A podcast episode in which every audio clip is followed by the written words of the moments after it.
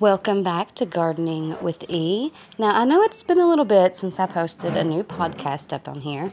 I have been very busy with my day life and uh, just haven't really had the time.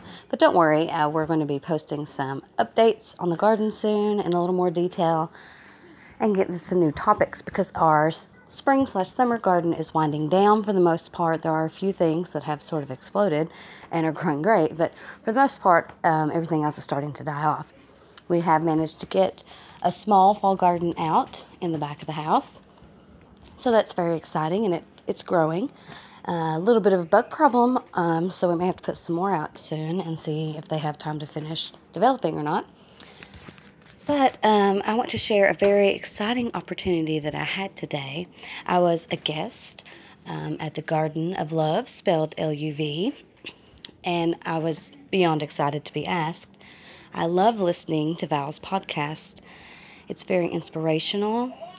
And uh, sometimes it just makes my day better. So if you haven't listened to any of her podcasts yet, you should.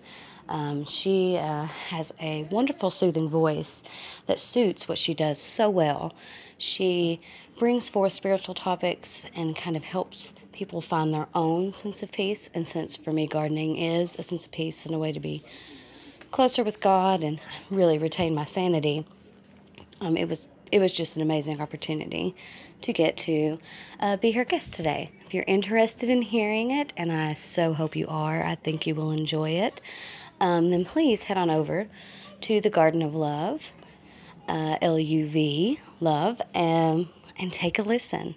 I hope everything is going well with you guys and that uh, your gardens are doing exactly what they should be at this moment, whether it be your spring one winding down or your fall one winding up. Uh, and I can't wait to share more updates with you. So, happy gardening, y'all.